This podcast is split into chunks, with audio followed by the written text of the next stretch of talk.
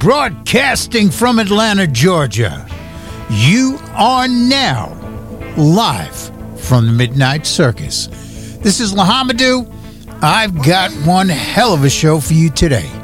Today, our featured artist is Rebecca Downs. She's got a brand new release out. We'll be listening to tracks from that. And of course, we'll be talking with Rebecca at the top of the hour. You're not going to want to miss this interview. Now, this is the voice of Indie Blues. This is the show that brings you nothing but currently touring artists who are out there creating new, original music rooted in the blues. We embrace the diversity of music that always has and still is being created from those roots. Now, if you get a chance, stop by our website at makingascene.org. We've got some great articles, CD reviews, artist interviews, and so much more.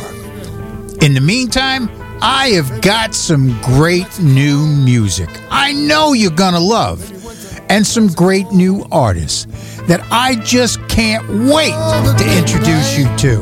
And of course, I aim to misbehave.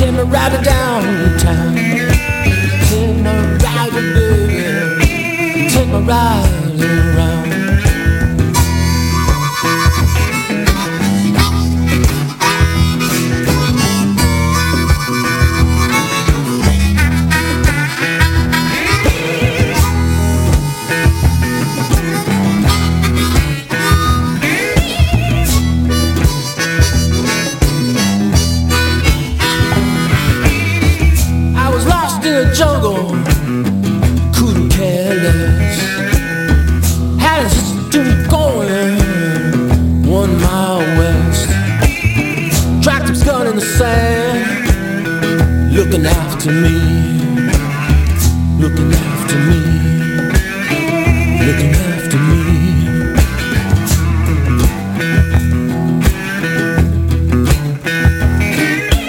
Jesus had my soul, and Jesus had my hand. I couldn't get by her, she just couldn't understand. Got my rider.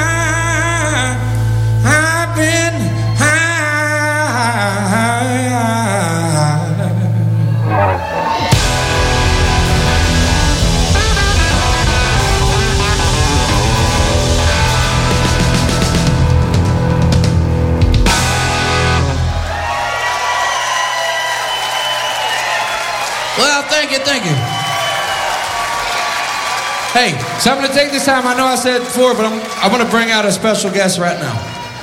Um, uh, my good friend, I met this dude years ago, like 20 years ago. Please put your hands together, Mr. Jason Ritchie.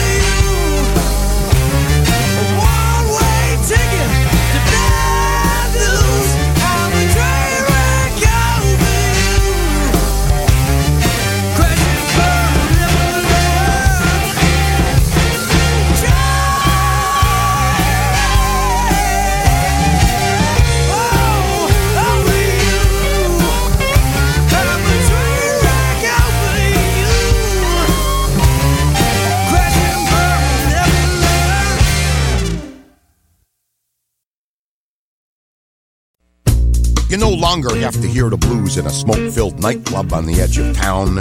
It's a pleasant environment, but, uh, but in the 21st century, uh, you know, you don't even have to leave the couch. Just turn on the TV, in commercials, or as theme songs, you will see and hear the blues are everywhere. I'm Elwood.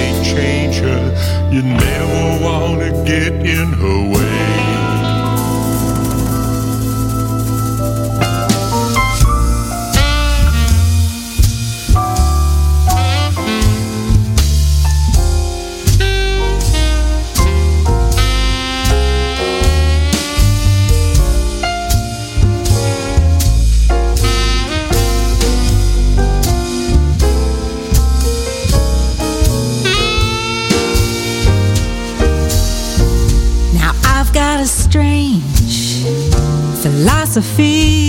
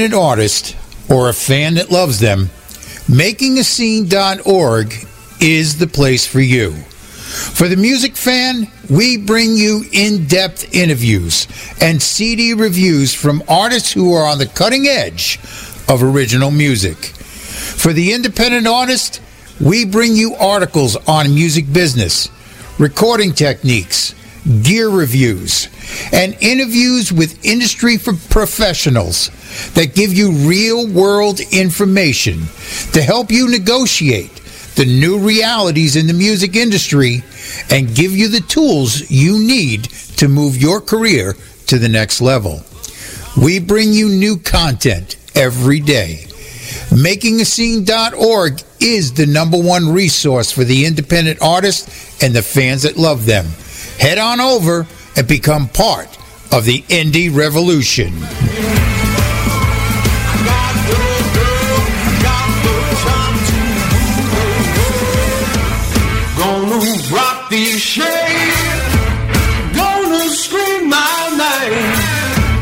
Make you shout now, honey. Gonna make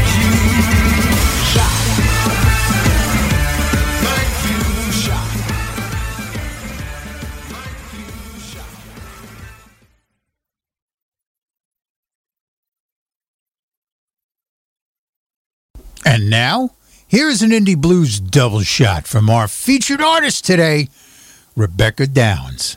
And stay tuned for that interview. It comes up right after these songs.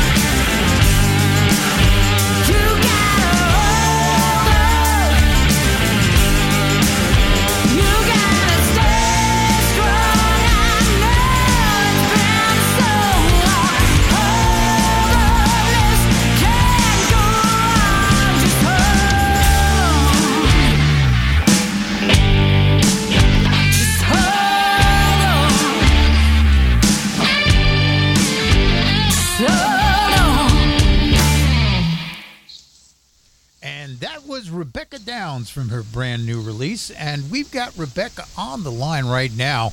Hey, Rebecca, how are you? I'm good, Richard. I'm good. How are you? I'm doing pretty well. Now, uh, you've been on the show before, and you've been around a while, but you know, I always like to give our fans this opportunity to really get to know an artist, and the best way to do that is through your journey, how you got to where you are today. So, give us the story of Rebecca Downs. Oh my word! Um, well, I guess in kind of a short script, it's um, I grew up with you know listening to swing and jazz from my parents, so that was kind of you know grew up on Ella Fitzgerald and um, Frank Sinatra and Julie London and people like that, and um, kind of navigated my way to rock and blues through there. And then I joined my first band when I was 13. So, and that was the, we were gigging at 13, we were writing our own music. Um, I was writing my own music. I've always kind of written songs, even before I could play the guitar. I used to kind of just make them up on the playground. You know, when people said, "Oh, you, you know, just make up a song, Rebecca," so I'd just make something up, and um, learned the guitar. Like started learning the guitar at like eleven.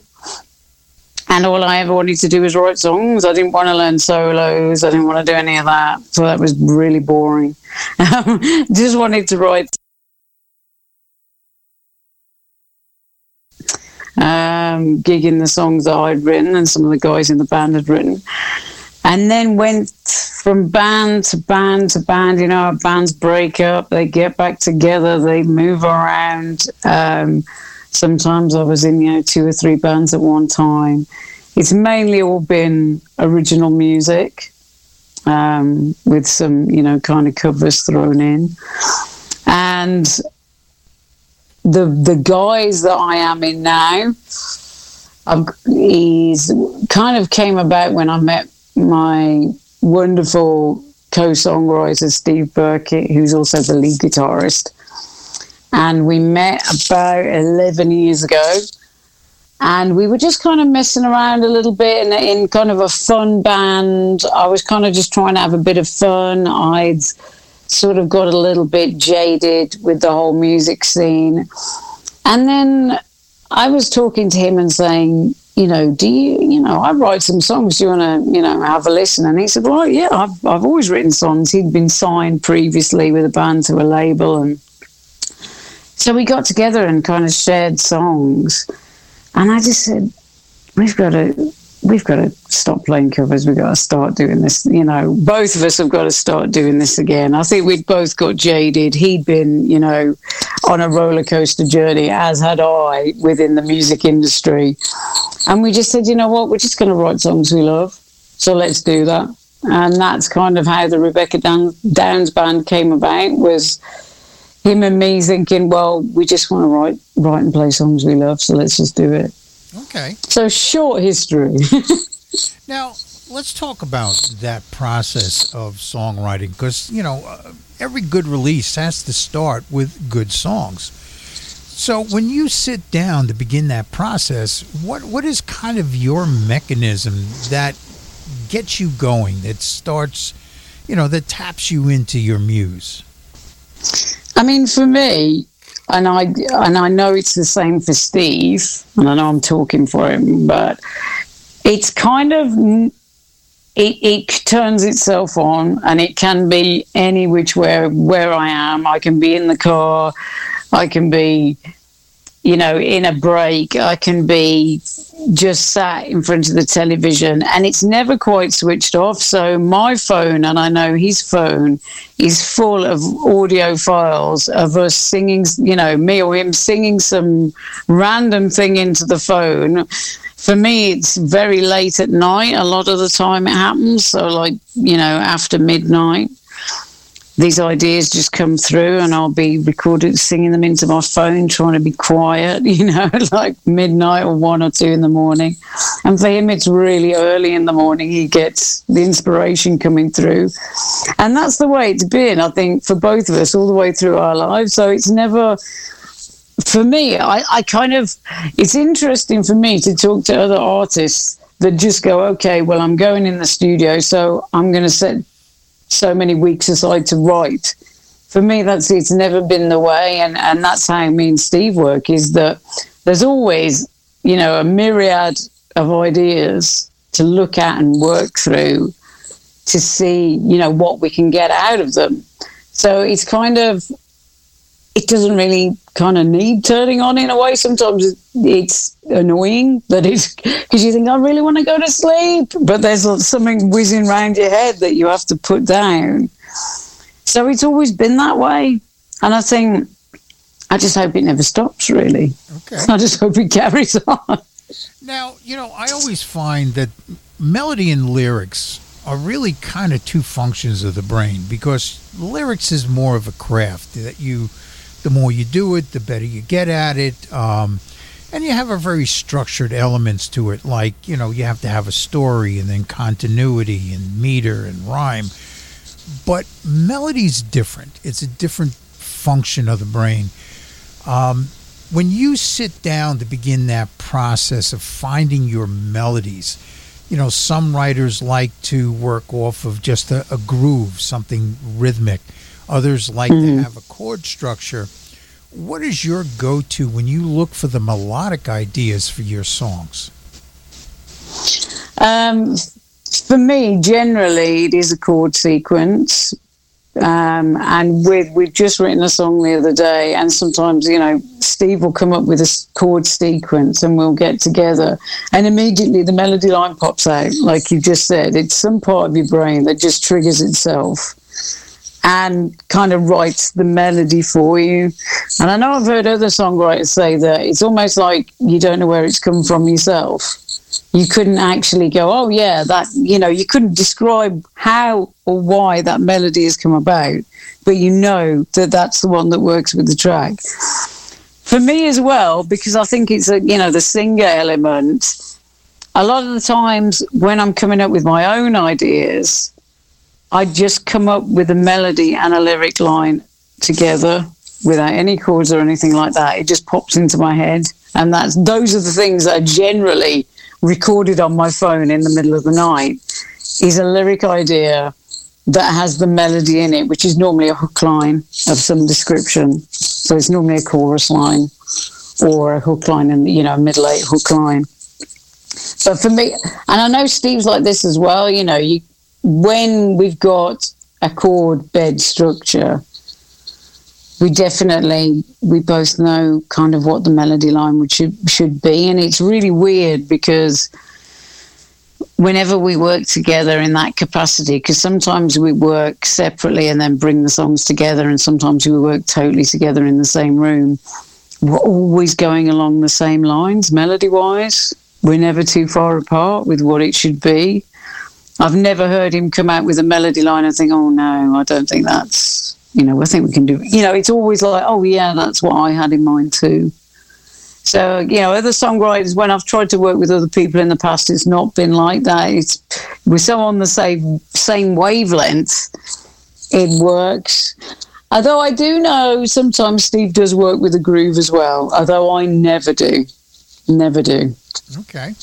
Now you had mentioned that you know you you get up in the middle of the night and you record these lyrical ideas into your phone, uh, and a lot of songwriters have embraced that technology you know that we have today as tools in their toolkit. What are some of the tools you have found to be indispensable to you as a songwriter that technology has brought our way? Um, as a songwriter, without a doubt, being able to, you know, record a voice note the way we do now. I know we take that totally for granted and then just, you know, WhatsApp it or message it to someone. But I remember starting out writing songs with guitars, I say 11, 12 years old. And what I'd have to do, because I had no way of recording it, I had like a really cheap tape cassette at the time, I think, when I was a kid. So I just had to keep playing it over and over and over again, hoping that I wouldn't forget it. So that's just, you know, an unbelievable tool. But I guess the other thing is, you know, access to things on your phone, again, at the drop of a hat. Like, you know, uh, multi-track recorders on your phone. So you could set a beat going. You could actually produce like a tiny little demo from your phone. It's just such an unbelievable tool, really.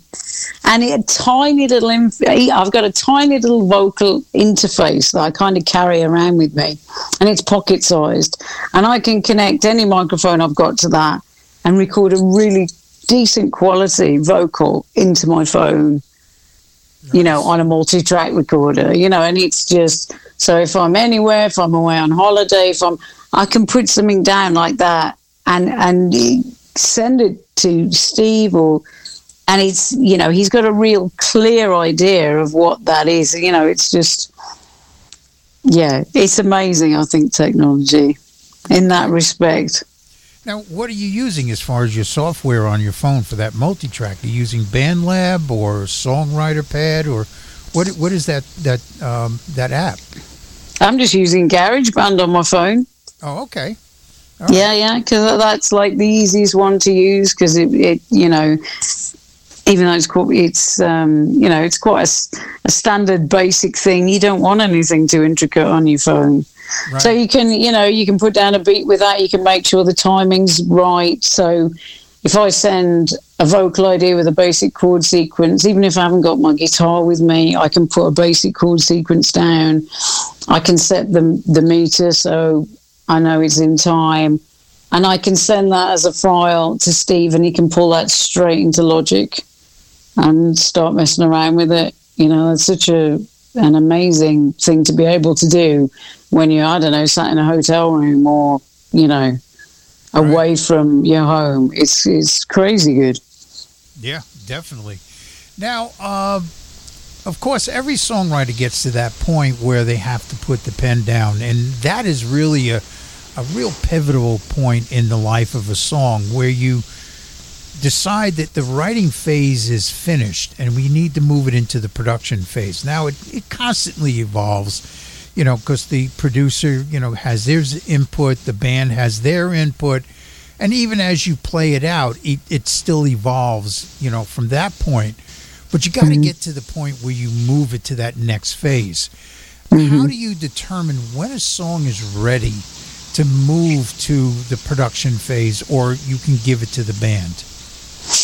Well, my uh, working with Steve, what what he does and what we do together, but he actually produces this, is produce really high quality demos. So we, I always write, as he said, you know, I, I give him a complete song. I never just give him an idea of a song. It's like it's got all its verses, a middle eight, choruses, you know.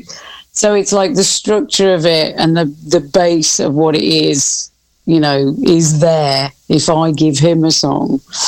Um, and then what we do is we work together on creating like a sonic landscape and an idea for what we want. So Steve will put down base ideas. Um, we'll work, you know, we'll be throwing those around together.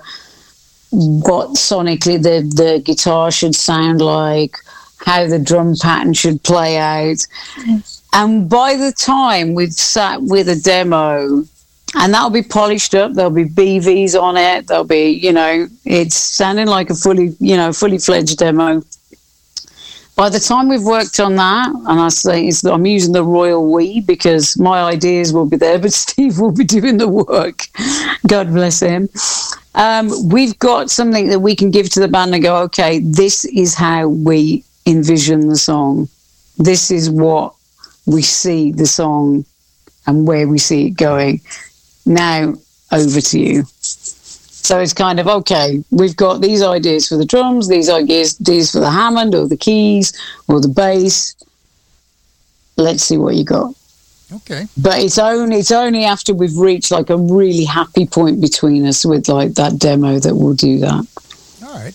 Well, let's talk about going into the studio because having a good song is is only part of the equation. You have to create not only its identity but identity for you as an artist, that sound, that uniqueness that sets you apart from other artists. When you get into that environment of the studio, what is your process that helps you capture the sound you're looking for?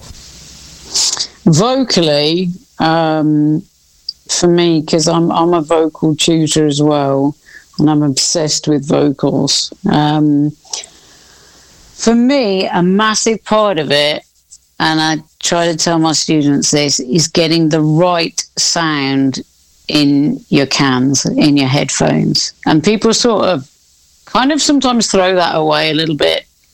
Like they don't think about it as much as they should, I don't think. And I think, especially with vocals and the different textures vocally that you're going to, you know, as a singer, try and put on a track, the way that those headphones are set up, the way that you can hear your voice in comparison to the track is absolutely paramount. So you can use all the most expensive mics in the world. I've used, you know, like a, a £20,000 microphone at somebody's studio and then you know you'll use you know a couple of hundred pound mic it's you know somewhere it to me it's it's it doesn't matter it's all about how comfortable you feel in order to get those textures and tones across and the dynamic control that you've got and it's so i will take ages getting that right luckily when we put the demos down with steve he knows exactly how I like my cans set up. And then we just adjust from there to whichever track it is. But as a vocalist, that is to me 100% paramount. Okay. Now, um, let's talk a little bit about the lineup. Who's playing on it? Okay, on the uh, album we've just released, The Space Between Us, we've got Steve Birkett on pretty much everything. we know we've got him on rhythm guitar, uh, lead guitar. Um, he did some of the bass work on a couple of tracks, uh, backing vocals.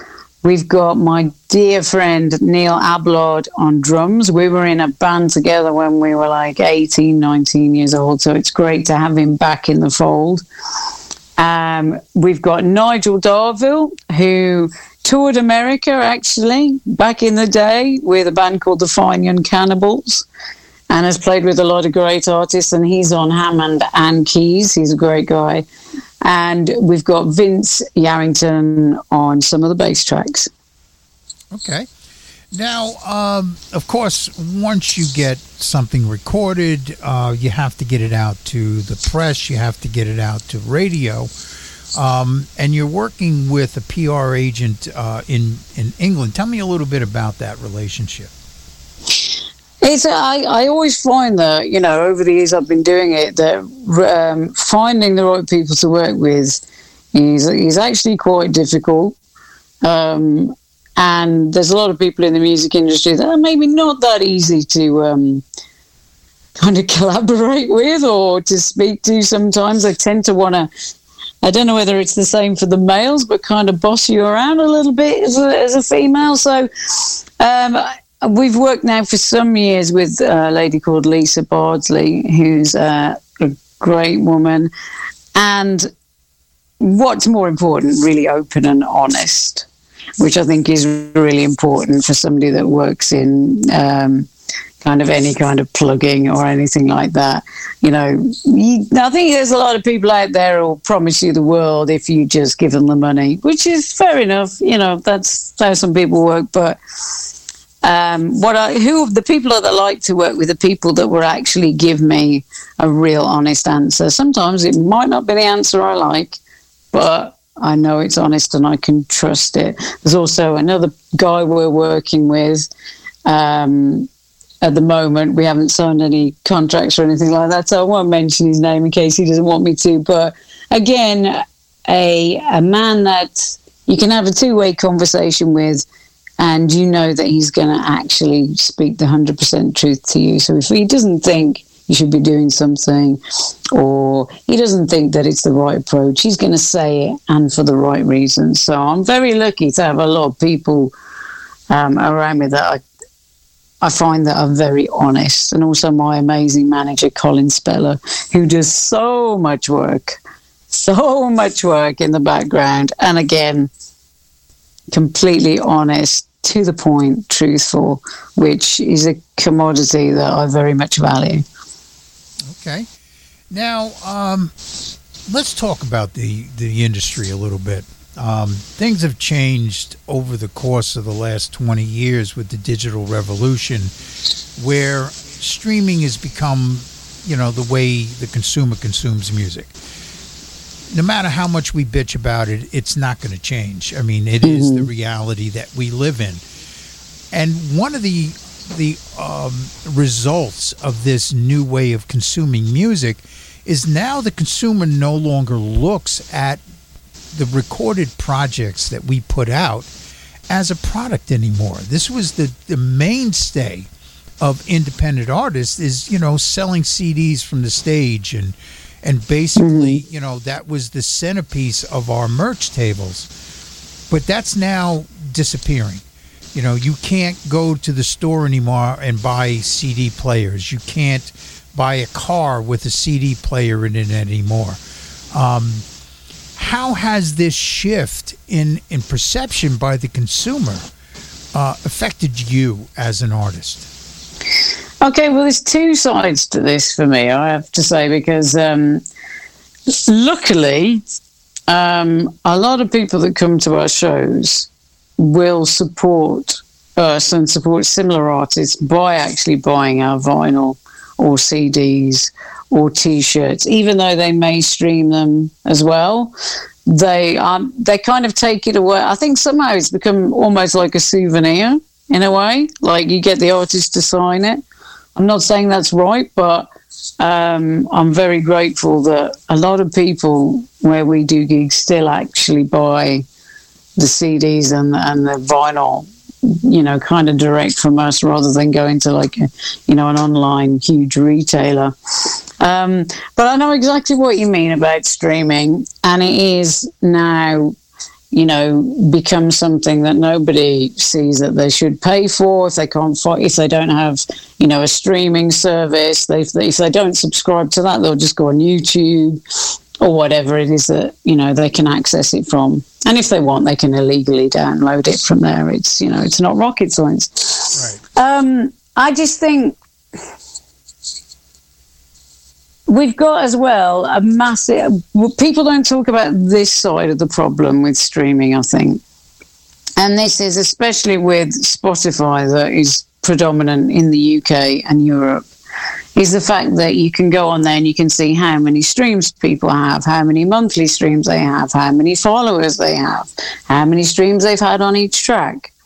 And what's been happening is that people buy a lot of fake streams sometimes even the record companies mm-hmm. to make it look like their artist is doing better than an artist over there or better than an artist over there. And, it, and it's, you know, I, I won't go into it in mass detail. It's very easy to find out if those streams are fake or not. There's various countries where those fake streams come from, and it's very easy to see that on Spotify if you go behind the artist profile. So a little bit of investigation and a little bit of Google searching as to who those countries are, you'll find it.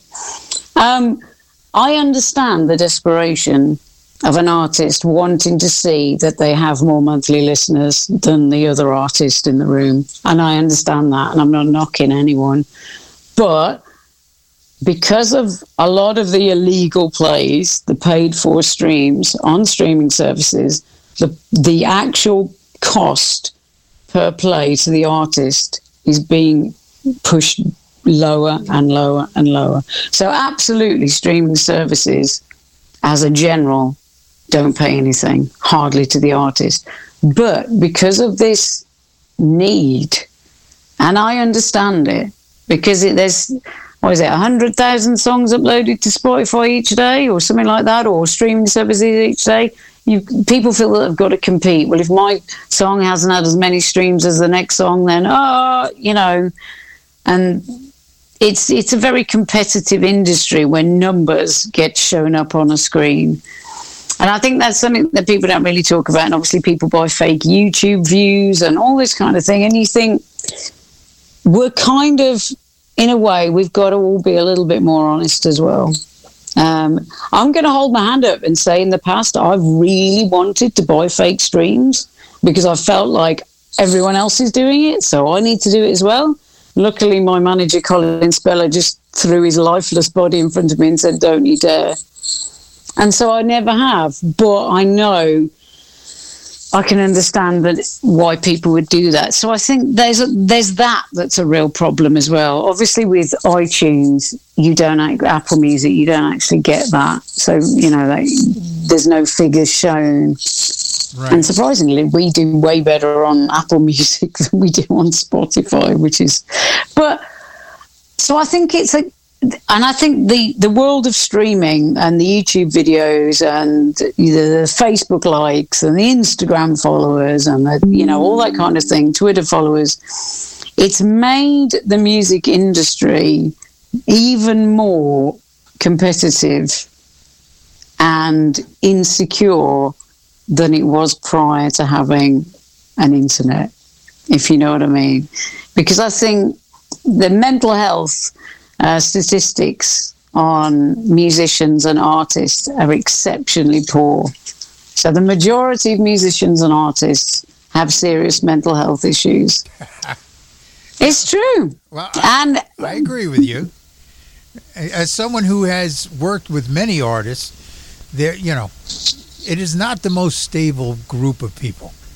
No, and throw into that mix the the numbers game. So and so's got more likes than me on Facebook. So and so's got more view, views than me on YouTube.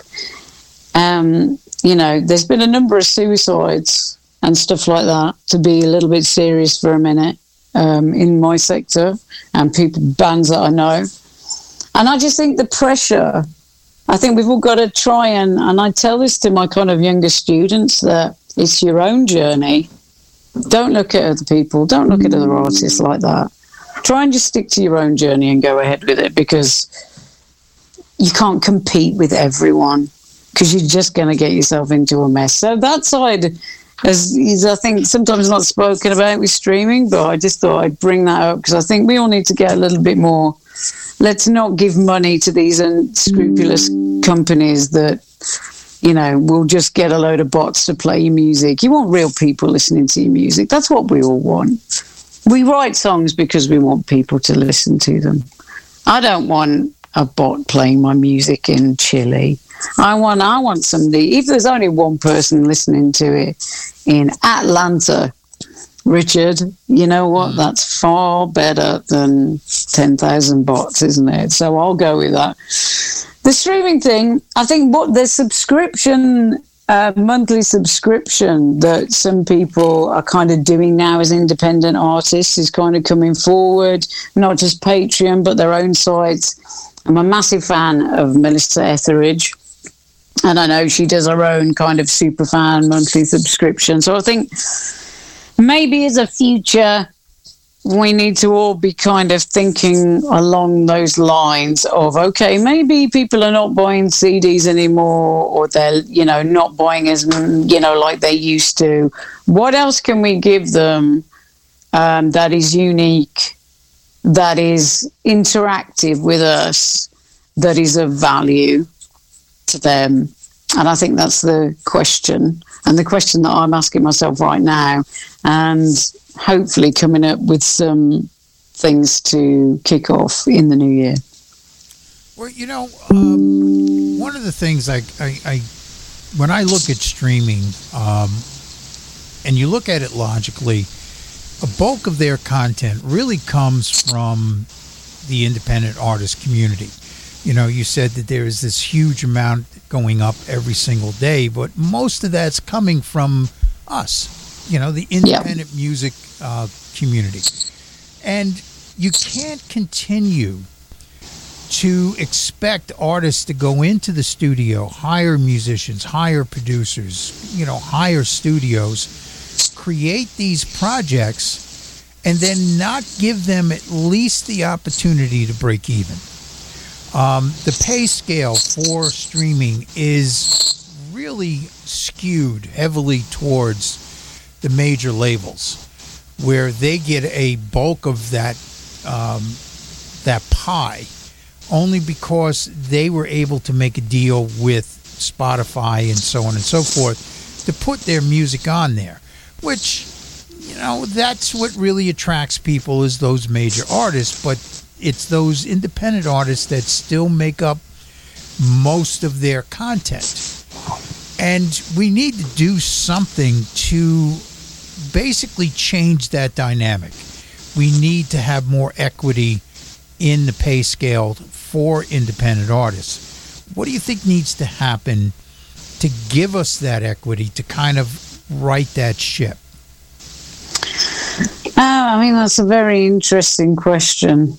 Um, the trouble is, though, with Spotify, and I don't know what it's like with Pandora, but obviously a lot of the official Spotify playlists are obviously more full of artists that are either on a label or have spent a lot of money in promotion.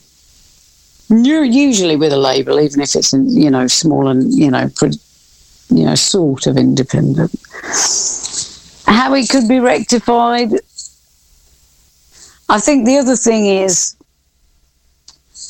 we've got to consider the quality of what we as what consumers will be listening to. So I've been sent some tracks that people have uploaded to Spotify, had uploaded to Spotify, and they weren't up to a sonic level that you would expect from a track on a major platform. So I think quality control sonically, like you wouldn't get a track that's not properly mastered being played on radio. And, you know, really. So you really need to kind of, I think, and I'm not throwing everything back at the artists, but I think then on one level there needs to be a little bit of kind of quality control. I think it would help if kind of people didn't just play music in the background as well. I think that happens a lot. I think the way that we interact with music and the way that kind of younger people interact with music a lot of the time is that it's not really of the massive importance than it has been to maybe you or I or some other people. I mean, I know I'm making a sweeping generalization, but there's a lot of music played in the background. It's like it doesn't, as you say, it doesn't have the weight of previous years, like a new album from whatever David Bowie or whatever. It doesn't have the weight of that. It's kind of like, oh, you know, it'll be, oh, I'll put the Spotify playlist on. I just want to listen to chill out tracks for a while. Right. I'm not really taking in what that track is. I'm just kind of spinning it around.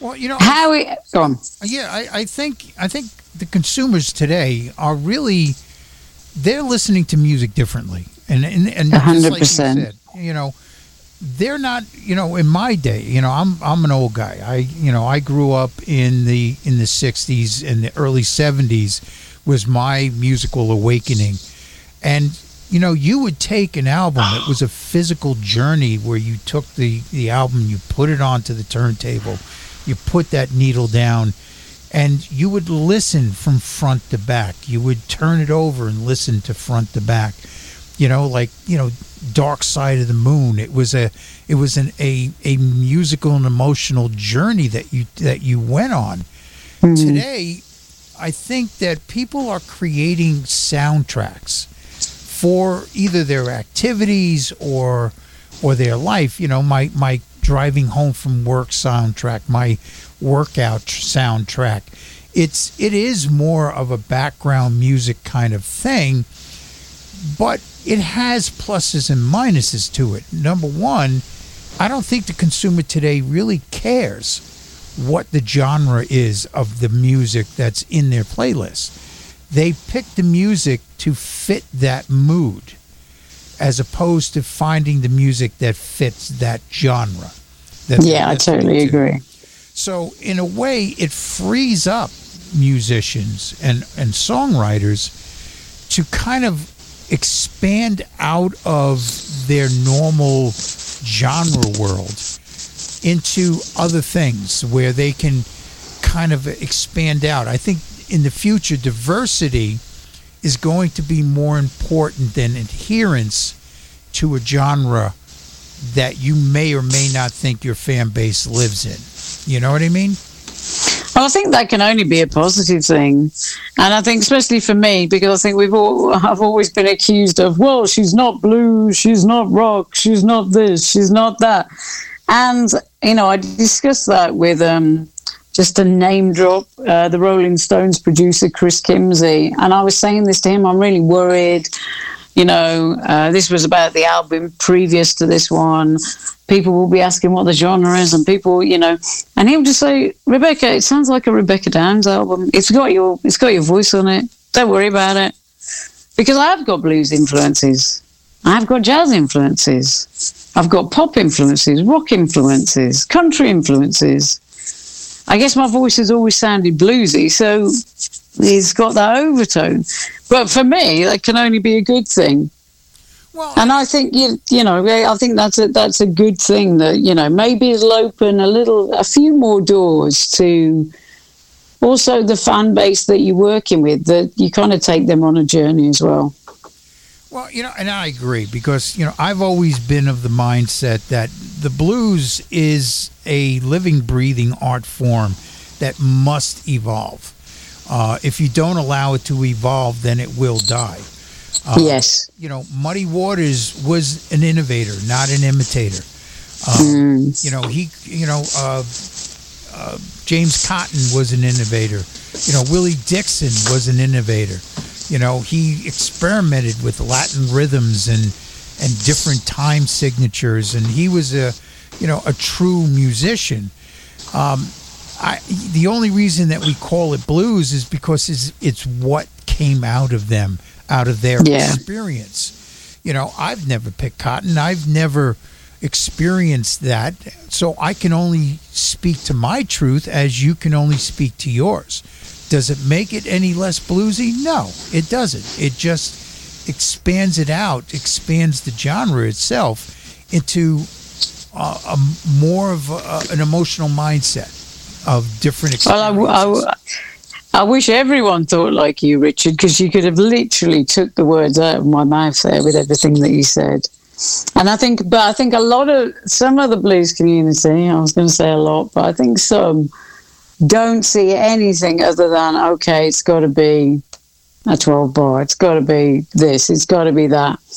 And I think the same as you. I think if the genre and the the essence of the genre is to live on, then it can only live on if it expands and grows. and and I agree 100%. And, and let's be honest, those blues uh, purists, let's call them that, it'd be nice. Um, they're they're dying off anyway, so you know we won't have to live with them long. they're going away. they're going away. So you know, and you know, one of the things I think um, that has been happening lately too is this, and you had kind of alluded to it earlier, is that the brand now has become the new product. Um, and social media marketing and content creation really ex- blew up over the course of the pandemic because a lot of artists had no no other way to connect to their fans. So they they went on you know Facebook live. They started to create content and it also became almost like a reality show for a lot of artists where they were giving their fans this behind the scenes kind of um, uh, look into their lives. And, you know, let's face it, the last 25 years, we've been pounded with reality shows. So we're, the whole consumer mindset is very acclimated to that kind of content. Um, And a lot of artists have picked up on that. What are some of the things that you're doing that is allowing your brand to kind of expand using social media and content? Well, I think for me, um, well, a lot to be honest. Facebook is because of the kind of music that I create, and the majority of people that listen to me, if they're on social media, they are on Facebook, or not necessarily Instagram, or you know, there's way fewer on that. So Facebook for me has been a multifaceted thing. and it's been a way of, as you say, over the pandemic as well, it kind of changed. But a way of connecting with people over the last sort of three, four years and showing more of myself personally as the person that I am than I ever thought I would share. And one of the most important things to me, and this is where numbers don't matter to any artist, and I'll explain why. Okay, so the Facebook page, you know, it's got, I don't know, a few, you know, a few uh, thousand, 10,000 likes or whatever. Okay, that's, that's fine. That's great. But I've got a Facebook group, which is, was started as a fan group by somebody else. Um, and those people on there, a few hundred people, are so important. We are so connected and they are so supportive of me and everything that I do that if I need help with something, if I um, need something, if I need support in a way, you know, for a radio thing or anything like that, I will go to them and, you know, and they will come with me and they will help me. And this little group, I mean, we've got email subscription as well, which is, you know, again, it's kind of like hardcore followers that are really sort of supportive and dedicated. But the group is like this. And it has become a little family. It's actually, I changed the name of it because I hate the word fans because I just think it, well, it's synonymous of fanatic, which I don't like. So I've changed the Facebook group name to the, you know, the RD family because people on there will be interacting with them. They'll be meeting each other at festivals that I'm on. They'll be offering lifts to people to get to the gigs. They'll be meeting up in pubs before bars before the gigs. They'll be so for me, what really is important is not the numbers, is that connection and that little family that's been built so that we know each other, you know, people know each other. I've had two people that have met at a gig and either got married or are now together, you know, two lots of like pairs. And it's just, that's for me, that's the important thing. Though, you know, that, that real supportive element and that connection. I try to, for as much part of I can, on the on the actual page, reply to every single comment if I possibly can, or at least like it or whatever. But usually I try to reply to every single comment because and every single message because again it's that for me the audience is number one the connection that I have and that I nurture and build with them is the most important thing. So for me, that's where social media comes into play, where an email wouldn't really do that. It doesn't have the immediacy, even though we've still got that going on. Whereas, you know, we used to have, you know, old fanzines and things like that. So that for me is what it's brought alive. That you can actually build that connection between a group of people and yourself, which is a beautiful thing. Definitely. Now, you know, I really appreciate you coming on the show. It's always a pleasure to talk with you. And uh, want to give everyone out there an Indie Blues double shot from your new release. You guys are going to love this. Turn it up loud.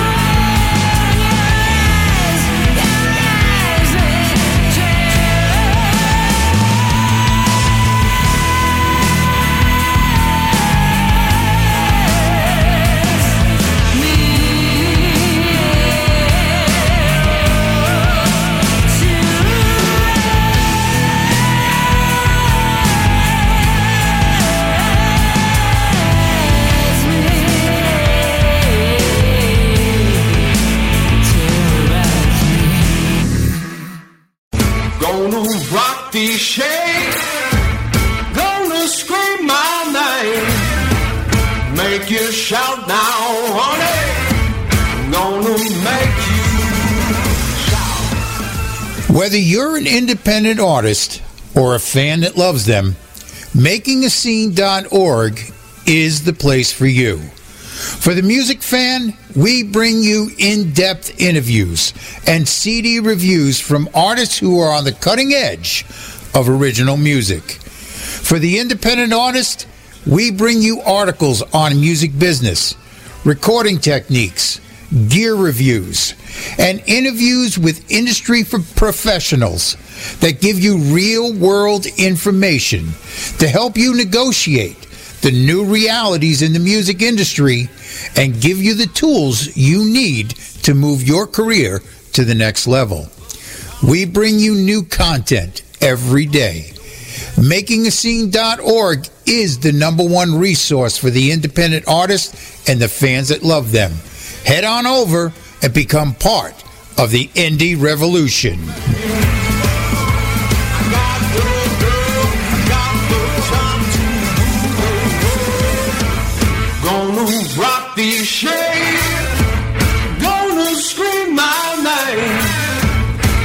Make you shout now, honey. Gonna make you shout.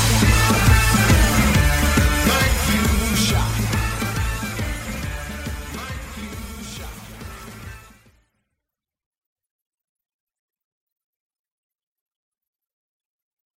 You're a model of flawless design. I can't help but feel butterflies every time you are by. You make me wanna throw away my storyline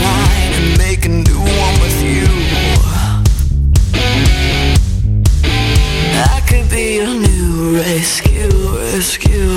I know these feelings have been long overdue. Come out, go for wear me like your favorite clothes. Say you love me.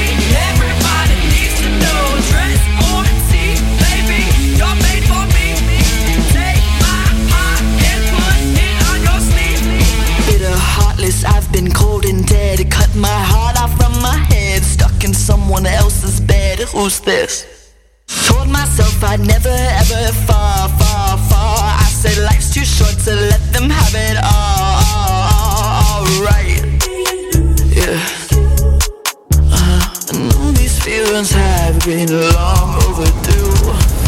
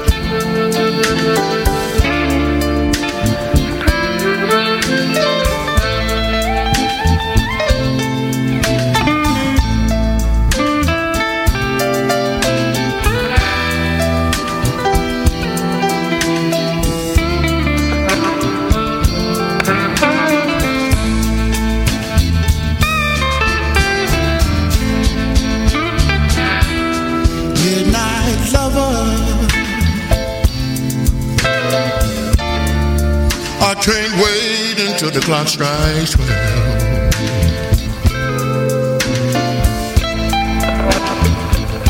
She's a midnight lover. I can't wait till the clock strikes twelve.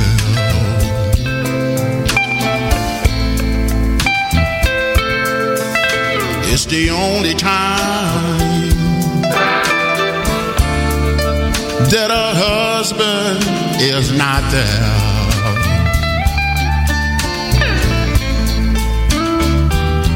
He works all night,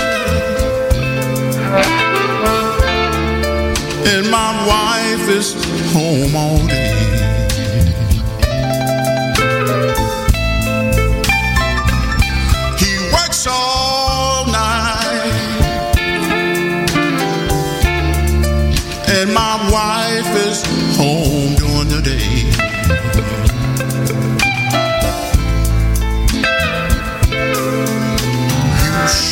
gonna get me killed.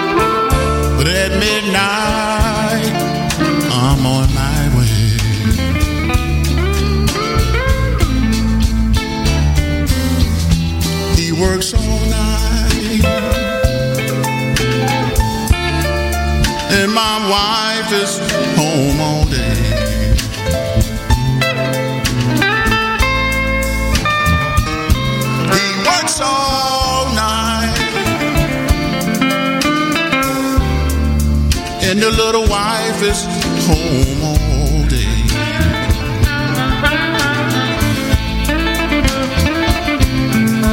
Well, you surely gonna get me killed. Cause every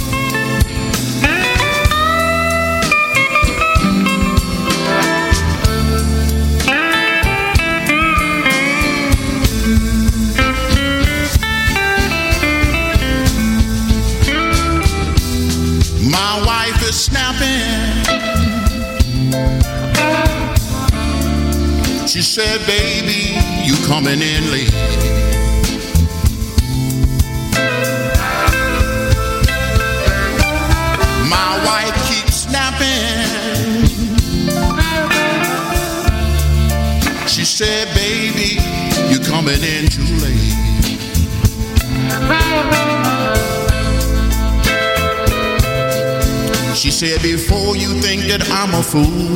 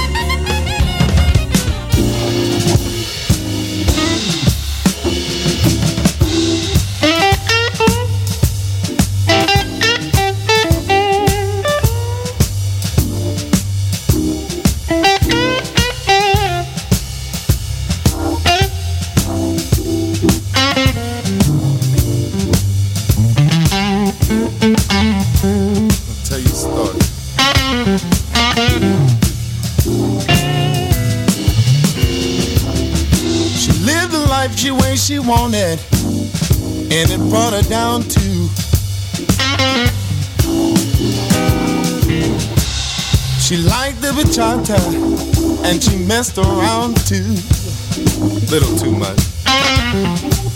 I said, don't fly too close to the sun, it might hurt you. Such a beautiful soul, gone too soon. With a big open heart, from the earth to the moon.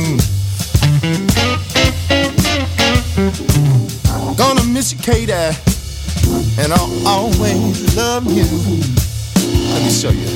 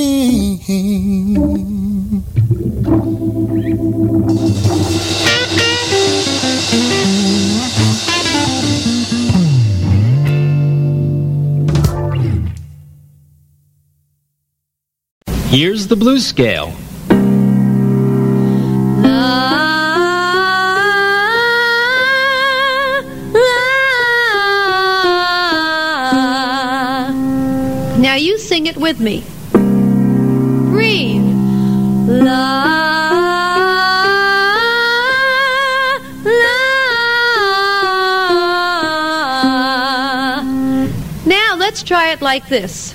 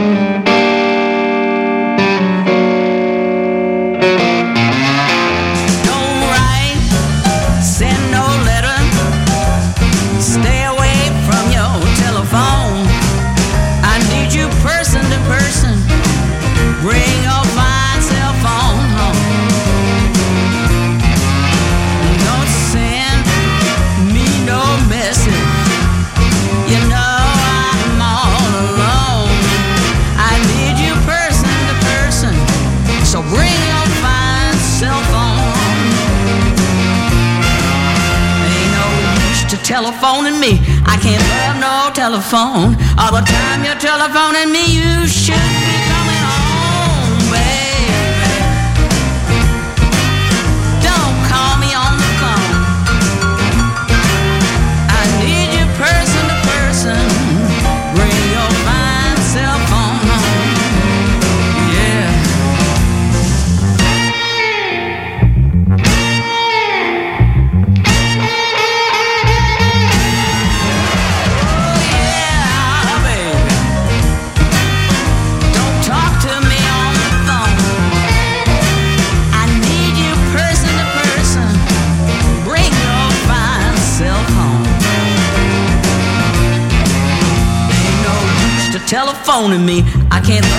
telephone. All the time you telephone.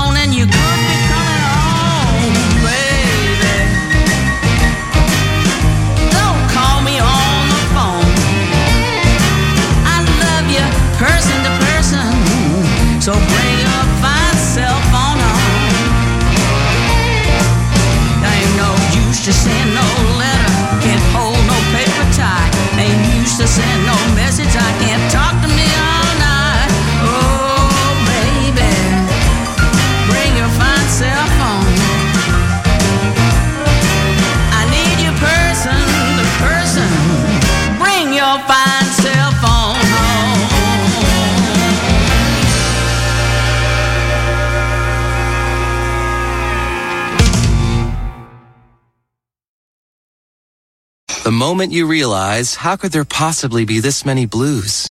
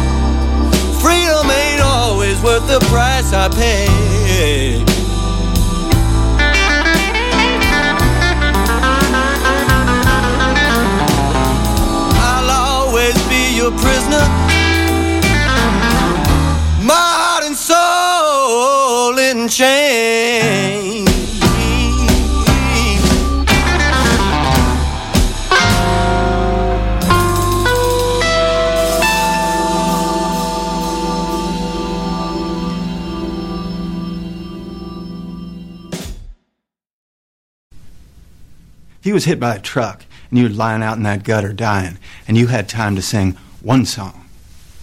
Huh? One song.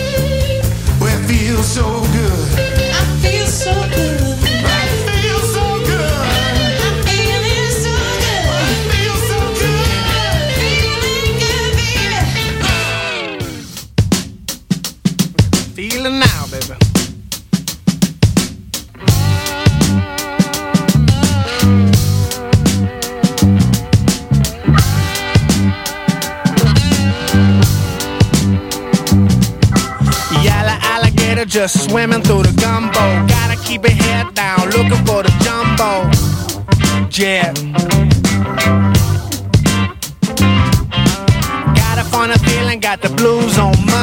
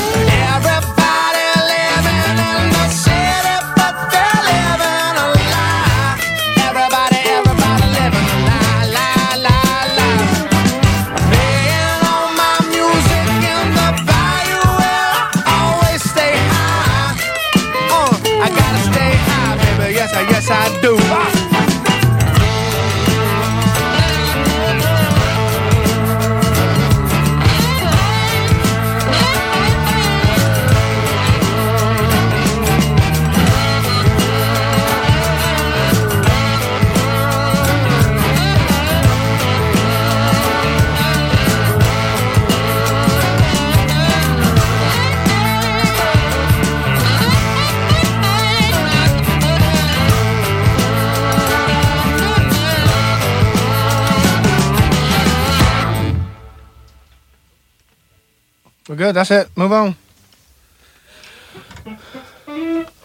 Sound great, brothers.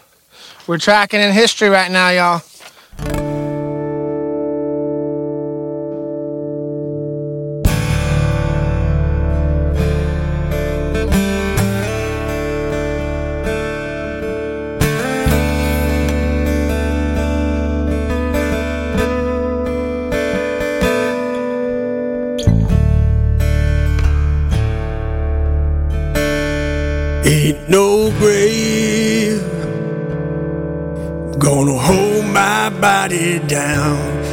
No grave.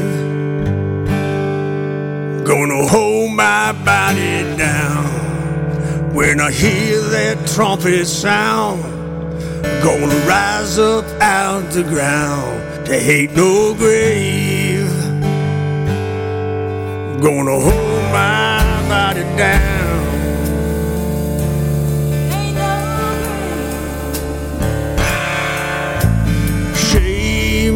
A prison as cruel as the grave. Shame is a robber, and he's come to take my name. Love is my redeemer, gonna lift me from the ground. Love is the power where my freedom song is found. Ain't no grave hold this body down. There ain't no grave gonna hold this body down. When I hear that trumpet sound, I'm gonna rise up out the ground. There ain't no grave gonna hold this body down. Over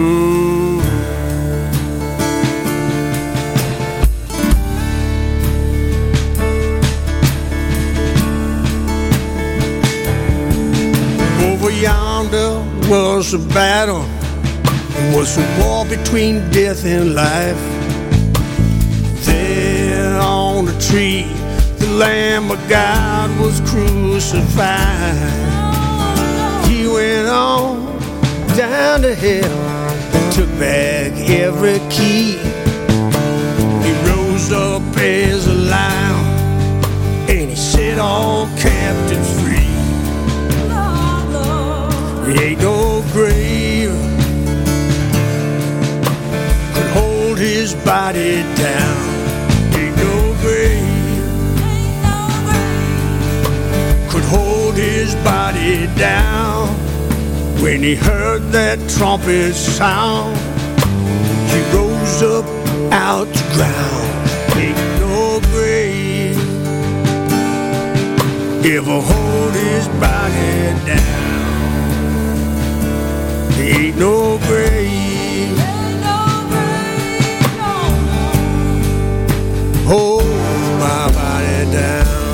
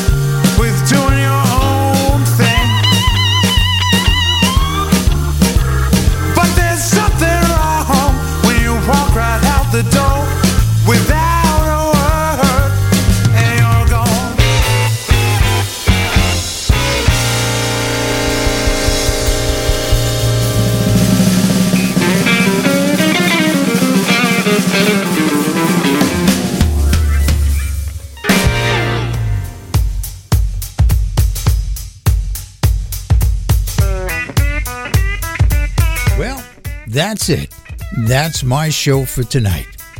I hope you enjoyed yourself. I hope you heard some artists that you didn't know about and enjoyed some artists that you did. And remember, all of these artists that I played on this show are out there right now, touring and creating new original music rooted in the blues. If you want to keep the blues alive, you have to support the artists who are out there creating that new music. Because it is a living art form that is being performed every single night somewhere in the world. So, if you get a chance, stop by our website at makingascene.org. You can find out about some great new artists and the ones that we played on the show tonight, add them to your playlist. And you can discover them website. So, till next time, this is Lahamadou. Tech. I'm out of here. Baby, just gone away. Packed the things, left home with my friend. Now gone, lost my dog, I'm alone. Just fought somebody, and he found it funny. I got knocked in the head, man, by old friends. Now lying